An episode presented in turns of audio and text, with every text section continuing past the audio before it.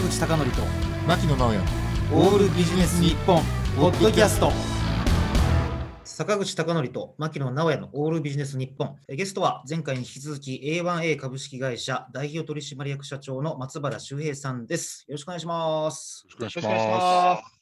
前回に引き続き、Zoom でのご出演となります。では、改めて A1A 株式会社代表取締役社長の松原修平さんのプロフィールをご紹介します。2013年、慶應義塾大学法学部政治学科をご卒業後、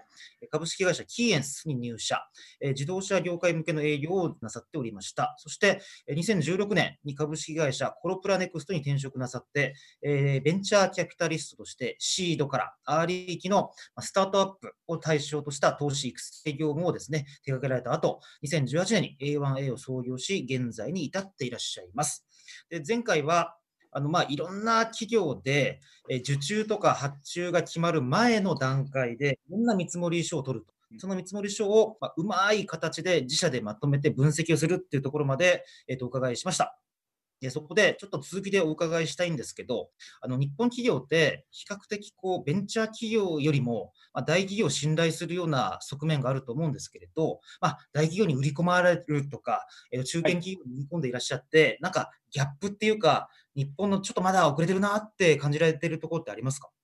我々そこは結構割り切っている部分があって、やはり大企業様の中でベンチャー企業に対する目が厳しい部分は一部やっぱりあるんですね。が一方で、非常にですね、CASM という本があって、その本に書かれている、まさに理論なんですね。そうです。やはり全体を 100% としたときに、全体の10何%、これイノベーターとかアーリーアダプターっていう属性の人たちがいて、こういう人たちっていうのは、やっぱり新しいものが非常に好きなんですね。で、残りの方々っていうのは、やっぱり実績がないととか、安心感のあるサービスじゃないとっていうお考えになられる方がいる。で、このCASMという本は、この10何%を取った後に、いかにこの 80% の方に入っていくかということが記載されている本なんですけれども、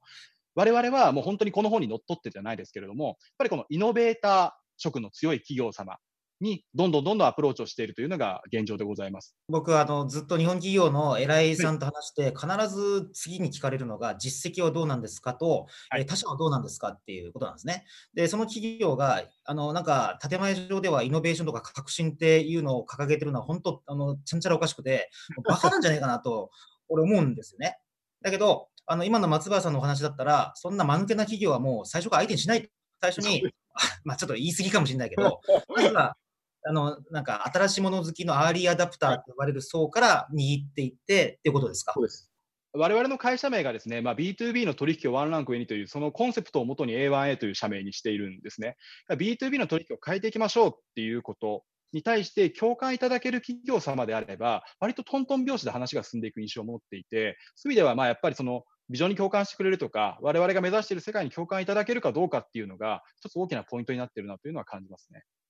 以前日本を代表する会社が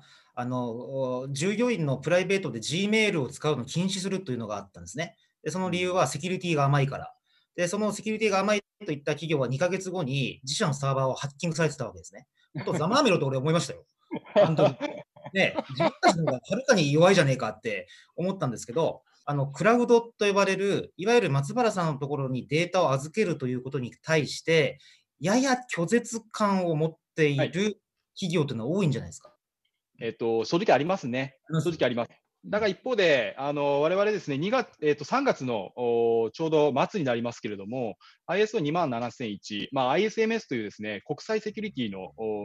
認証をですね、取得しましてですね、そういったところからも、しっかりとそのセキュリティ面に対する懸念なんかは、払拭していきたいなという取り組みはしておりますね。なるほど。ちなみに名古屋にある、某自動車大手のところはあんまり ISO っていうのは信じてませんけど、他のところってやっぱ ISO を持ってるか持ってないかでだいぶ受けが違いますもんね。はい、受けは違いますね。で、一部の企業様にはですね、やっぱセキュリティ不安だからもう会社丸ごと買収させてくれって言われたこともあったんですけれども、なんで言わなかったの？いや、もう少しちょっと頑張りたいなと思ったんで。本当ですか？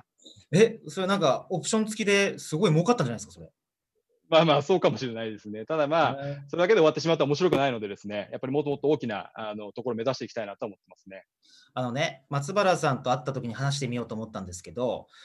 実は僕がこう企業の調達部をちょっと経験した時に、事前の見積もりをどれくらいかけているかって、はい、2年後3年後の企業活動を占うわけですよ。はいですね。で、その例えば生産でもないし実際の注文でもなくて、その事前の見積もりをいかに取ってるかっていうのって、僕は指数となり得ると思ってるんですね。なるほどですね。はい。で、これが例えば今はもしかしたら不景気なんだけれど、2年後3年後の先行指数として使えるような気がするんです。はい。そしたら例えば日経の例えば株価が今の動向を表してとしたら、いやいや 2,3 年後にはこういう企業が伸びていくはずだよっていう指数を例えばですよ、A1A 指数とかいうふうに立ち上げることができたら、俺その宣伝役やりますよ。あ、ぜひぜひよろしくお願いします。先行指数としてこういうの見た方がいいんじゃないかみたいなレポートとかいうのも可能性としてあり得るでしょうし。ありがとうございます。ね、今までデータを持ってないところだからね。はい。そういった取り組みはどんどん進めていきたいなと思っておりますし、やはり我々も本当に多くの企業様と商談させていただく中で、やはり調達部門がもう非常に強いなと思う会社って、やっぱり競争力が世界的に見てもある製品を生み出していらっしゃる会社さんであることはですね、本当にまあそこって相関関係があるなというふうに思っています。なので、まあ、そういった意味でもですね、まあ、ちょうどいいタイミングかなと思っていて、我々やっぱりコストを見直す、まあ、きっかけっていうものをしっかりと提供していきたいなと思いますし、その骨太な企業を作るっていう、まあ、そういったなんていうんだろうな、一助になれればっていうのは本当に強く思ってますね。牧野さんからは。調達部門の強さっていうのは、社内的な意味での強さっていうことですか？ですね、社内的な強さもあると思いますし、もう一つはやっぱりどれだけ徹底してやってらっしゃるかとか、どれだけ考え抜かれてらっしゃるかみたいなところっていうのは、やっぱり差があるなっていうのは、我々感じますね。調達購買っていう業務を突き詰められているかどうかということが、やっぱり調達購買部門の強さにつながってるっていうことですね。ですね、それもありますし、全体、要は企業の経営の中における調達のプライオリティみたいなところがどれだけ高まっているかっていうところが大きくあるかなと思います。で、そこにプライオリティが乗っかっているのであればですね、やはりそこへの力の入れ具合だとか、あと社内的な強さみたいなところも変わってくると思いますので、そこは結構明確にやっぱ経営の意思がそこに反映されるんじゃないかなっていうのは、私個人は感じていますね。じゃあ、社内的な優先順位が高まっている企業っていうのは、やっぱそれ以外の、企業と調達購買部門でどの辺が違ってるんですかね。まあ、なんでこんなことを質問するかというとですね、結構調達購買部門で働いてる皆さんの共通の悩みっていうのは、やっぱり調達購買部門の社内的なポジションが低いみたいな部分があるわけなんですよね。ただ、今、松原さんがおっしゃった強いっていう部分っていうのは、その社内的な部分、まあ、ポジションっていうのも高くて、経営にも認められているっていうところがあると思うので、その点っていうのはどういった特徴が、いろんな企業の調達購買部門を見られている中で、どんな特徴があるのかなっていうのが、リスナーの方に役立つかなというふうに思ったんですけれども。はい、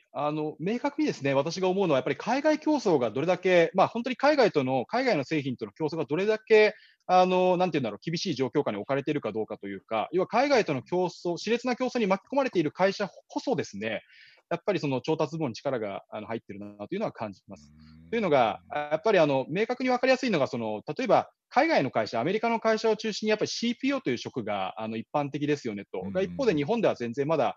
一般的ではないみたいなところからも、やっぱり一瞬だけ、はい、CPO っていうのは、チーフプロキュアメントオフィサー、あるいはチーフパーチェシングオフィサーと呼ばれる企業の中で支出だとか調達を一番取り仕切っている人のことを指しますので、1点だけ補足させてください。すみません、譲ります。はい。はい。というところがあると思います。なので、明確になんていうんだろうな、一つやっぱり会社の、まあ、それこそ購買部門ないし、資材部門が、の干渉が誰なのかとか、そもそもまあ、経営陣に調達絡みの方はいらっしゃるのかとか、まあ、そういった外面上でもですね、やはりある程度分かる部分はあるかなと思いますし、まあ、そうですね、その辺からも分かるかなと思いますね。ごめんなさい、ちょっと牧野さんの質問にはい、ありがとうございます。いえいえ、すごくやっぱりグローバルに競争してる方がやっぱり厳しい、マーケット環境厳しいってことですよね。だからその厳しいマーケット環境の中で勝ち抜くためには、営業だけじゃなくて設計とか製造だけではなくてやっぱり調達も頑張らないと、グローバルなコンペティションには勝ち残れないということなんでしょうね。思いますね。はい。はい、多分一つの企業、B2B をワンランク上げるという意味で A1A という会社で、尽力なさっているということだったんで、松本さん、最後におっしゃりたいことって一言ありますか？宣伝でも何でも大丈夫です。はい、そうですね、そ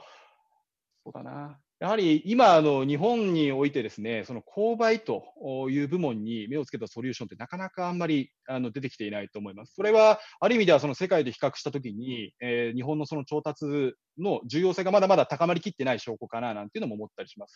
やっぱり我々もですね、その購買という部門に対してどんどん新しいそのなんていうんだろうな、価値観だったりだとか、あとは戦略だったり、そういったものをですね、しっかりと提供していきたいなと思いますし、それを機にですね、日本企業がより骨太にかつ、グローバルでも勝っていけるような、残っていけるような、そういう、企業で、いてもらえたら、我々の、なんていうんだろう、我々がそこのサポートができたら非常に嬉しいなと思っています。ありがとうございます。2回にわたってご出演くださいましたのは A1A 株式会社代表取締役社長の松原修平さんでした。本当にどうも2回にわたってありがとうございました。ありがとうございました。坂口孝則と牧野直哉のオールビジネス日本ポッドキャスト、今回はここまで。次回もお楽しみに。